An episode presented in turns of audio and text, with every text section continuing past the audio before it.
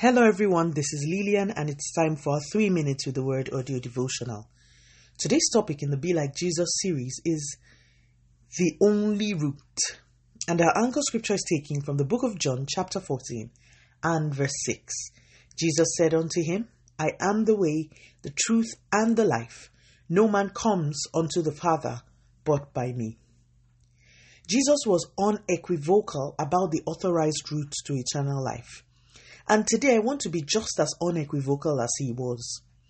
When I was growing up, we were taught that once you were baptized and a member of the denomination I was in then, you were assured of salvation. There are people who still believe this today. Please, I beg you in the name of all that you hold dear. This is a lie from the pit of hell. And if you have believed it until now, allow me to sow some doubt in your heart about this. Being baptized, whether as a child or an adult, does not on its own assure you of salvation.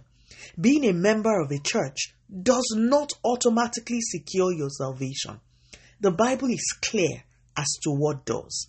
Listen to Romans 10 9 and 10.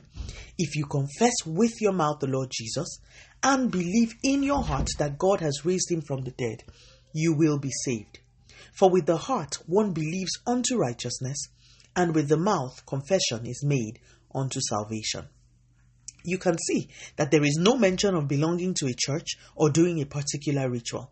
The conditions for salvation are simple believing in the death and resurrection of the Christ and confessing that which you believe. I feel strongly in my spirit that there are people listening to me today who have until now felt comfortable because they have believed a lie. There is no other authorized route to everlasting life. In other words, outside of believing in what Jesus did, real heartfelt belief and not just mere mental assent. Outside of believing and confessing Jesus as Lord, there is no other way. So, today, if you are listening to me and all that you have as your hope for salvation is that you have been a long time member of a denomination or that you were baptized as an infant or you have performed certain rituals, please, you need to secure your salvation today because you are not saved yet. Jesus is not interested in your denomination. In actual fact, I can tell you with authority that Jesus hates the division in the body of Christ, disguising under denominationalism. But that is talk for another day. Please accept Jesus as your Lord and Savior and begin your real journey to eternal life. Please pray with me. Father, in the name of Jesus, thank you so much for your word.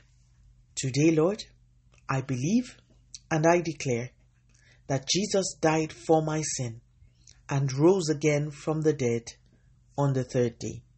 Today, please, I make Jesus my personal Lord and Savior. Thank you for the privilege to start this wonderful journey of faith. Continue to take all the glory, Almighty God. In Jesus' mighty name, we have prayed. Speak to you again soon. If you were blessed or if you prayed that prayer, please drop me a line on audiodevotional at yahoo.com or on our website at www.3minutesaudiodevotional.com. You could also follow us on Facebook, Instagram, YouTube, and Twitter at 3 Minutes Audio Devotional. Remember, wrapped up in God's Word is all you need for your change to come. Love you and bye.